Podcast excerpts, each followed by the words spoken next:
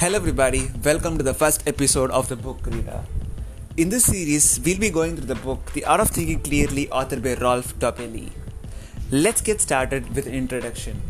In fall two thousand four, Rolf visits this European media conference where he met the Wall Street trader Nicholas Taleb. They were having a lot of live conversation, and one of such conversation led to why C E Os and popular leaders make systematic errors in decision making. Rolf was very curious to know about this because errors have a pattern in common, and he wants to know why this can't be recognized before committing it. This led to a lot of research work done by him, and he concluded that, or he found out that these are called systematic errors.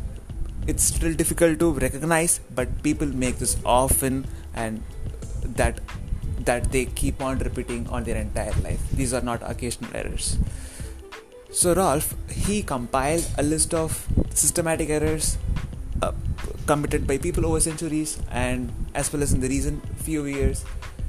So with a list of errors, Rolf became very calm, composed and confident with the decision he made. This was able to help him making wise financial decision, as well as decision in life and business. Hence, he had thought and he had thought to publish the book, and here's the book for you guys.